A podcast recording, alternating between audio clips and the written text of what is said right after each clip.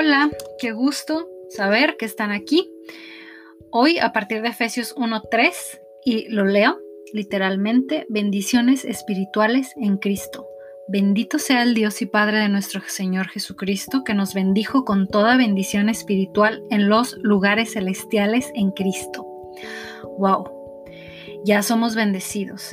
Qué bonito saberlo, qué bonito escuchar esta promesa y escucharla como un hecho, porque no veo que hable de futuro, eh, veo que habla de pasado.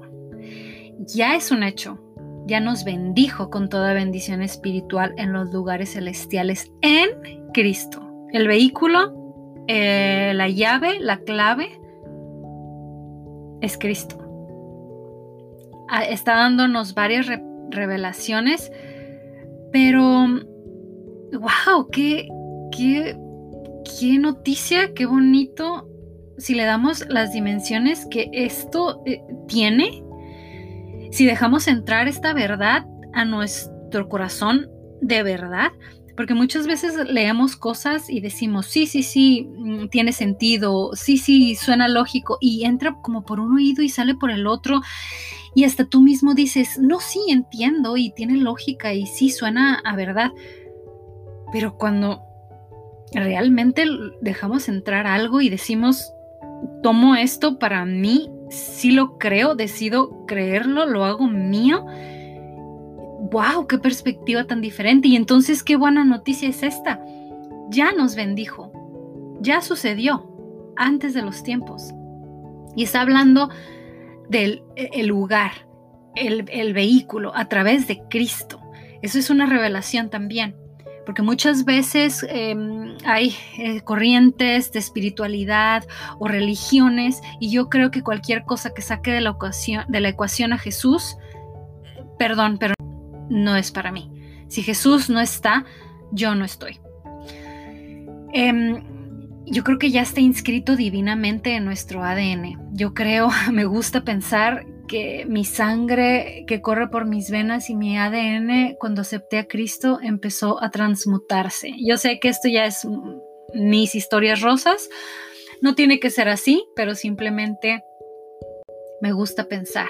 Mi historia personal ya fue escrita, ya fue bendecida, mi inconsciente y mi consciente. A veces creo que estos últimos sí se les olvida y por eso es que estoy aquí para recordárselos a ustedes y a mí misma porque creo que me hablo a mí, soy la primera que puede decir que se equivoca y todos los días y varias veces. Pero ¿saben qué?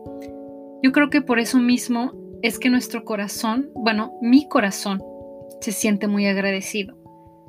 Y por esos mismos errores o esa inconstancia, inconstancia, es que puedo encontrar todo el sentido cuando leo, bendito sea el Dios y Padre de nuestro Señor Jesucristo, que nos bendijo con toda bendición espiritual en los lugares celestiales en Cristo.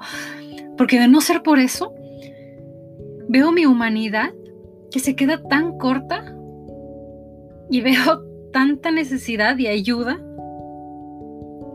que entonces es que tiene todo el sentido. Y si una y mil veces bendito, sí, una y mil veces bendito, porque si fuera por mí, hace mucho que ya no estaría aquí. Si fuera por mí, lo que viene no llegaría. Y la verdad es que tengo una certeza de lo que no veo, pero que sé que es y que será. Y eso es fe.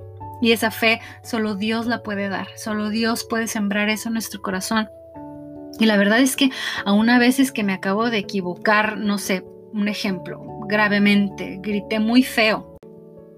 A veces después, justo de que hice algo que no estuvo nada bien, me llega un abrazo de mi Jesús que tanto amo. Y ahí, en medio de ese caos, se manifiesta con un amor y una gracia hacia mí que me regraba el cassette y me, es inevitable que me grite muchísimo más fuerte que miles de palabras. Te amo.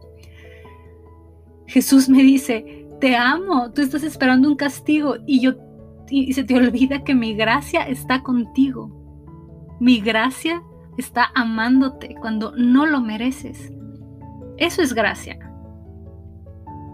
Wow. porque no es acerca de mis aciertos o equivocaciones, siempre todo es y será siempre acerca de Él. Estoy recordando esa frase popular que escuché como un insulto varias veces hacia los cristianos y pues lo tomaba personal.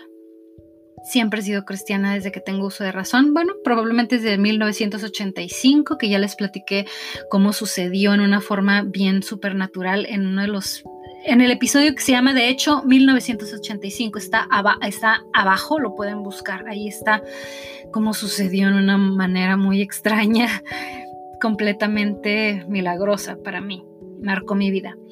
Pero bueno, ahora no me afecta, pero en ese entonces, en el pasado, cuando yo escuchaba esta frase, en su momento me hacía más ruido que lo que me hace ahorita. Ahorita no me importa. Ahorita Mm, pues entiendo, entiendo de dónde viene, entiendo que es, a veces es, muy difícil mm, hacerle entender a alguien porque no es una revelación en su vida y por más que quiera entenderlo con su mente jamás lo va a poder hacer porque no ni siquiera es del alma, sino de es como una inscripción divina, es, es una revelación de Dios no todo el mundo puede ver, puede entenderlo como yo o como cualquier persona que ama a Jesús y sabe de lo que estoy hablando. Pero bueno, esta palabra era fanática, fanatismo.